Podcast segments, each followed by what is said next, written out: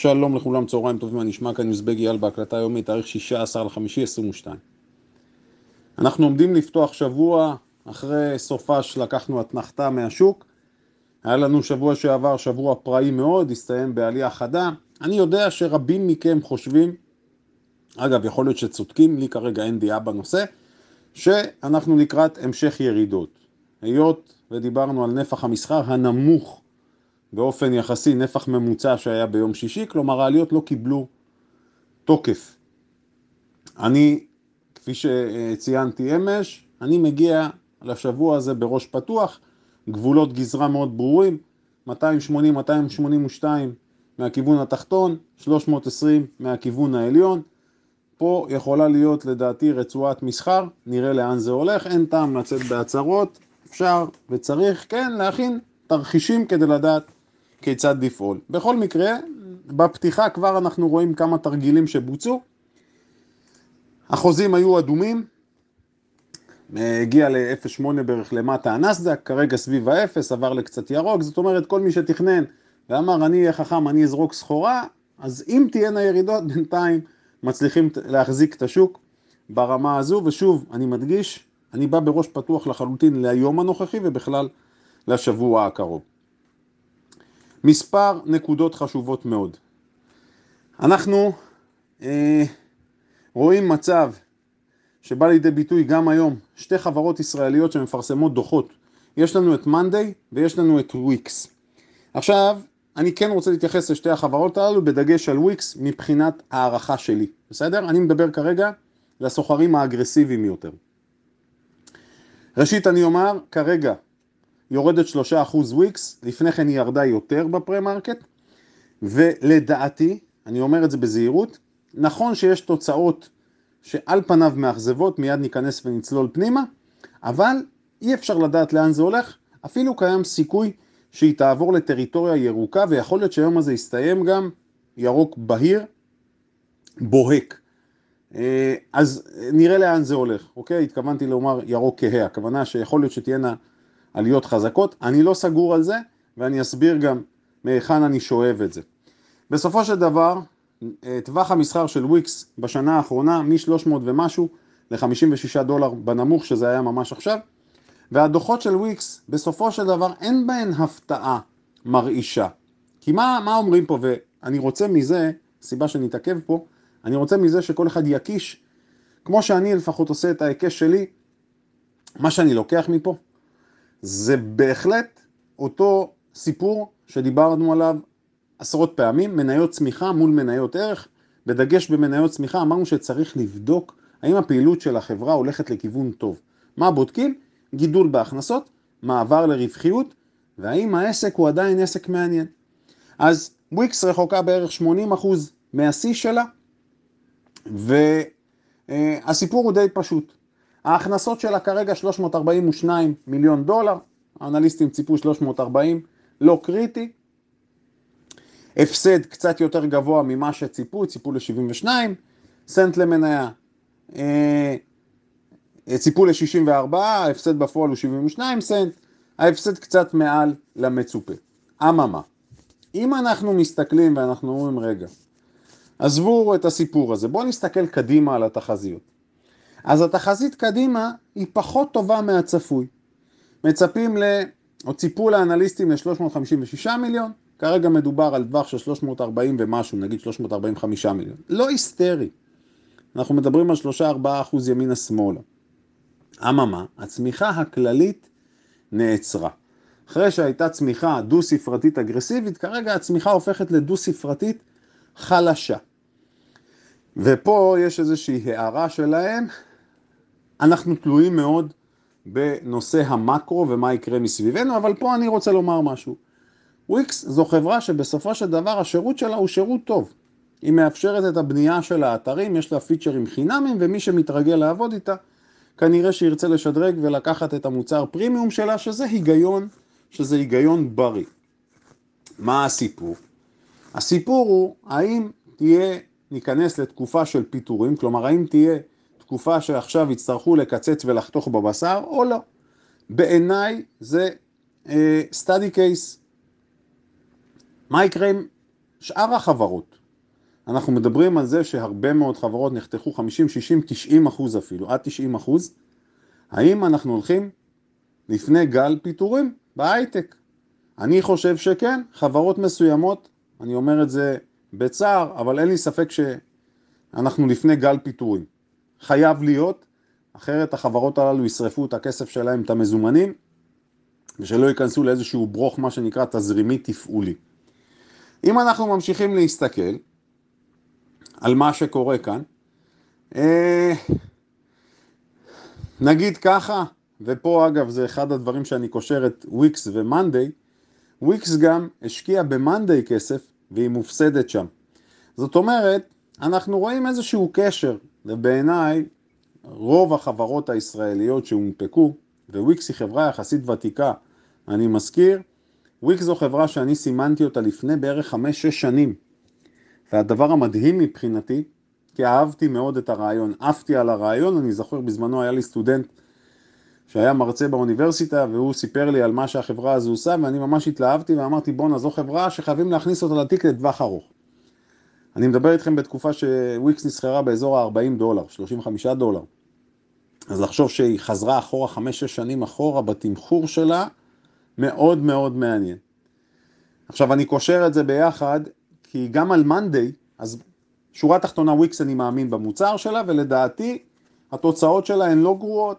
ביחס למה שיכול לקרות, התוצאות שלה הן אפילו סבירות, ויכול להיות שנראה אותה בכלל עוברת לעלייה. אני מדגיש את זה, סוחרי תוך יום וסוחרים אגרסיביים, סווינג אגרסיבי, שימו לב לזה. הלאה.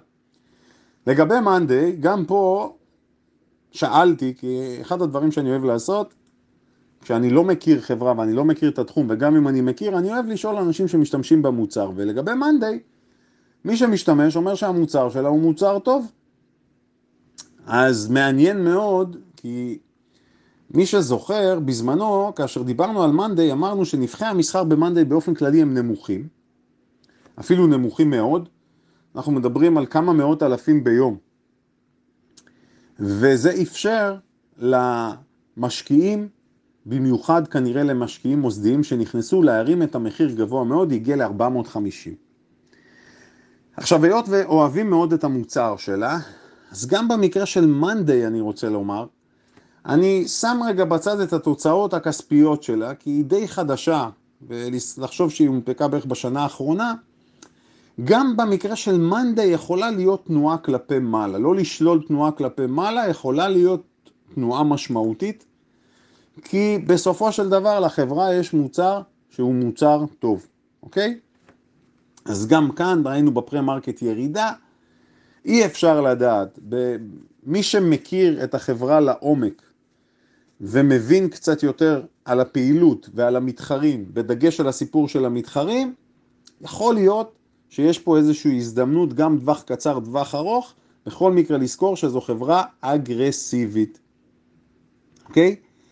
מבחינת, אה, עוד דבר אגב שמאפיין את מאנדיי בשונה מוויקס, וויקס פונה לקהל הרחב. ויש לה מיליוני משתמשים, במאנדיי הסיפור הוא קצת שונה.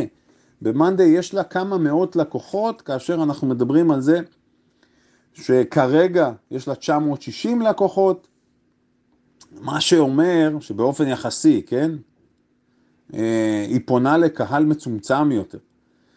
ועדיין הגידול שלה בלקוחות הוא בסדר גמור בעיניי, מבחינה רבעונית היה 613, אחרי זה 793, 960. קצב הגידול שלה הוא טוב, אז אני חושב שיש פה סיכון סיכוי, אז אני נוטה לטובת הסיכוי פה, יש פה משהו מעניין לדעתי. אוקיי? זו דעתי, והירידה שלה, עוד פעם, אני חושב שהירידה שלה נובעת בעיקר מזה שהתמחור שלה בהנפקה היה לא סביר, וההתלהבות שהייתה שם. אז בעיניי לפחות, הכל בסדר, ושוב אני אומר, בכפוף לניהול סיכונים. הכוונה כשאני אומר ניהול סיכונים נכון, זה לא להיכנס לחברה כזו עם 20, 25, 30 אחוז מהתיק. בחברות שהן אגרסיביות, ספקולטיביות, וחברות שמנפיקות או שהונפקו בשנה, שנתיים האחרונות, אנחנו מחשיבים אותן ככאלה, האחוז שצריך להיכנס הוא אחוז חד ספרתי, אוקיי? וגם פה רק כאשר אנחנו יודעים מה הולך פה. גם לגבי אה, הנושא של אה, האנליסטים והמחירי היעד שלה פחות חשוב בעיניי במקרה הזה, זה לא הסיפור המשמעותי פה, אלא באמת צריך להבין יותר טוב את הסיפור של המוצר, ואם אני מסתכל גם על קצב הצמיחה של ההכנסות שלה, עדיין קצב צמיחת ההכנסות שלה הוא יפה מאוד בעיניי, אוקיי? אני אומר את זה בזהירות המתבקשת, בסדר? אבל שוב אני מדגיש, השקעות כאלה הן השקעות ספקולטיביות. עכשיו, אם מישהו מחזיק בתיק שלו מספר חברות צמיחה, אז אין היגיון להכניס עוד ולעבור את המקסימום המותר למניות אגרסיביות, למניות ספקולטיביות. תמיד אנחנו מסתכלים על עסקה בודדת וגם על כלל התיק שלנו, זה תמיד בא יחד, אז אי אפשר להפריד את זה. בכל מקרה, יהיה מסחר מאוד מעניין. הנה, כבר עכשיו תראו איזה קטע, תוך כדי שאני מדבר איתכם. בעשר דקות האלה, מאנדיי עברה עלייה של 8%, ממינוס 4% לפלוס 4%. יופי, שימשיך ככה, בעזרת השם. אני יודע שיש פה חברים שנמצאים שם, נקווה שהמחיר יעלה. הלאה. נושא הבא שאני רוצה לדבר עליו, אה, ירידה בצריכה העולמית, זו כבר עובדה, זה גורף, זה נכון לגבי כל העולם, זה נכון גם באי-קומרס וגם באופן כללי, אגב גם בישראל יש האטה, החודשים האחרונים בהרבה מאוד עסקים אנחנו רואים האטה משמעותית. האם זה קשור לזה שמענקי הקורונה והחל"תים והאבטלה, כנראה שזה קשור, גם בישראל, גם בארצות הברית ובעוד מדינות, כנראה שזה פוגע. עוד דבר מאוד מעניין, אפרופו הסיפור הזה, יש לנו את הנושא של ביטקוין. יש לנו שבעה שבועות, שזו פעם ראשונה שזה קורה לפי מה שאני אה, קראתי, פעם ראשונה שיש לנו רצף של שבעה שבועות אדומים בביטקוין. עכשיו, אני יודע, אני יודע, ותצאו מהקטע עכשיו של כן ביטקוין, לא ביטקוין, כן קריפטו, לא קריפטו, זה אומר שיש שינוי בסנטימנט. היות ולא היה אירוע כזה מעולם, אז יש לחץ כבד. שלחתי לכם סקירה היום של אירד, ואירד זה סוחר קריפטו אמיתי, בן אדם שחי ונושם קריפטו. אז אני מקשיב למה שהוא אומר, זה מעניין מה שהוא מספר לנו. בכל מקרה תסתכלו על הגרף היסטורית ברמה שבועית, אתם תראו שבאמת אין רצף כזה. אז הנקודה הקריטית בביטקוין, מי שיסתכל על הגרף, זה די ברור כרגע, ה-26 אלף, שזו הרמה התחתונה שהביט הגיע בירידה, אם חוזרים לשם, ירידה משם תוביל אותנו לאזור ה-20 אלף. אלה גם הערכות שקראתי בכל מיני פורומים שמתעסקים בקריפטו, כאשר, וזה מעניין, דווקא מה שנקרא חסידי קריפטו, משקיעים, סוחרים, חושבים שהוא ירד לאזור ה-20 אלף. זו דעתם. ואפילו ישבור את הרמה כלפי מטה. אני כבר אמרתי, אתם מכירים את הראש שלי, אני מתזמן, אני רוצה להיכנס איפה שנוח לנו ואני לא רוצה להיגרר. אז התחזית שלנו הייתה מאוד ברורה שיש לחץ כלפי מטה באזור ה-38-40 אלף, לא רודף אחרי שום דבר, מנהל את הפוזיציה מה שנקרא, כל אחד שיעשה מה שהוא מבין, מבלי להיכנס עכשיו ללופ, ובתקופות כאלה חשוב מאוד לא לחפש את התנועה הקטנה, אלא לחפש את המהלך המשמעותי. אני אומר מניסיון, זוכרים את הסוחר א' י', אחת הטעויות הקשות של א' י' זה לאחר מהלכים משמעותיים שהוא מפספס, הוא מחפש את התנועות הקצרות. אפרופו, זה גם מה שקרה עכשיו עם הרבה מאוד חברים שנכנסו למניות הצמיחה, חיפשו את המהלכים המשמעותיים כי הם לא השתתפו בחגיגה בפעם הקודמת, ועכשיו מה שנקרא נתקעו עם הרבה מאוד מניות. אחת המניות אגב שהיא אבן שואבת לכל מי שפספס והיה לו את תחושת הפומו, חווה את הפומו, את הפספוס של ההזדמנות, זו מניית ניאו. בניאו יש תסבוכת שלמה לדעתי, עשרות אם לא מאות אנשים פה נמצאים בניאו, ומי שניהל סיכונים כמו שצריך אין בעיה, אבל uh, לא מעט חברים נכנסו לניאו באחוז מופרז ממה שאפשר להיכנס לפי מתודת ניהול הסיכונים שלנו, ולכן נמצאים שם באיזושהי טלטלה, באיזשהו ורטיגו רגשי לדעתי. בכל מקרה, שאלו אותי הרבה מאוד חברים, התשובה שלי מאוד פשוטה. כאשר אני נמצא בעסקה והאחוז האלוקציה שלי היא לא נכונה, היא גבוהה מהמותר, לא משנה אם אני ברווח או בהפסד, אני מתכנס למסגרת הכללים, זו דעתנו המוצקה וזה לא ניתן לשינוי מבחינתנו כי ניהול סיכונים קודם להכל. עוד דבר מעניין מאוד, וולמרט תפרסם השבוע את הדוח שלה, נדמה לי שזה ב-17 במאי, מחר, ואנחנו נראה כיצד מניה שהיא נחשבת למפלצת ולמעשה אה, קמעונאית מהחזקות ביותר, אם לא החזקה ביותר, פיזית גם, נכון שגם הסיגמנט של האונליין שלה מתקדם, אבל פיזית נראה לאן זה הולך, זה בהחלט ישפיע להערכתי, ויהיה מעניין לראות האם התחזית שלה אה, תוכל לספק לנו איזושהי השערה לגבי המצב בארצות הברית. הלאה. עוד דבר חשוב, ועם זה אני אסיים, יש לנו את הנושא של שימוש בקרנות ממונפות.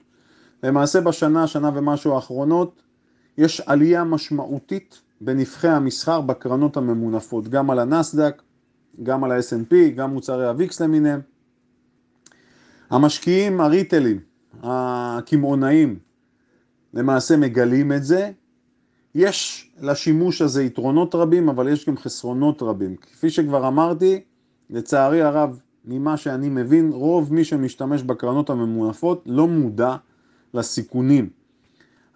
מבחינת היתרונות, היתרון ברור, משיגים את המינוף ולמעשה במעט כסף או בפחות כסף משיגים חשיפה, מה שנקרא כוח קנייה נמוך, buying power. אז אם יש לי תיק של 100 אלף דולר או של 50 אלף דולר, על ידי כניסה רק בחלק מהסכום, בחלק קטן יחסית אני משיג חשיפה של פי שלוש, זה יכול לעזור בגידורים, זה יכול לעזור גם בטריידים, במטרה, מה שנקרא טריידים במסחר כיווני, כאשר אנחנו רוצים להרוויח כסף מירידה או מעלייה ולמנף את זה. הבעיה היא שבדרך כלל מי שמשתמש בקרנות הממונפות עושה שני דברים שהם אסורים. פעם אחת, פוזיציה שנפתחת בתוך היום לא פעם נגררת ליום הבא, למרות שזו לא הייתה כוונת המשורר, וזה דבר שאסור בתכלית האיסור. לא יעזור שום דבר, אסור לקחת פוזיציה תוך יומית ולהפוך אותה לפוזיציית overnight, כלומר להחזיק אותה יותר מיום אחד אם לא התכוונו לכך. ודבר שני שנהוג, ואני אומר את זה שוב בוודאות, אה, מוחלטת ומההיכרות שלי, הנושא של מיצועים. בקרן ממונפת יש מחשבה שאם אני אתחיל את הפוזיציה עם מספר מניות מצומצם ו buying power נמוך, ותוך כדי אני אגדיל כאשר זה הולך נגדי, אני אבצע averaging. אז המיצוע הזה יכול להיות מאוד מאוד מסוכן אם זה לא הולך נגדנו, ואני מבקש מכם לשים לב לנקודה הזו. שלכולנו שבוע מוצלח ומעניין, פורה.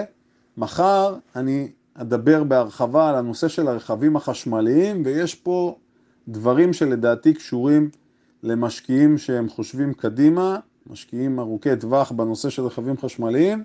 יש פה דיון מאוד מעניין שנפתח מחר. שיהיה לכולנו מסחר מוצלח ומעניין.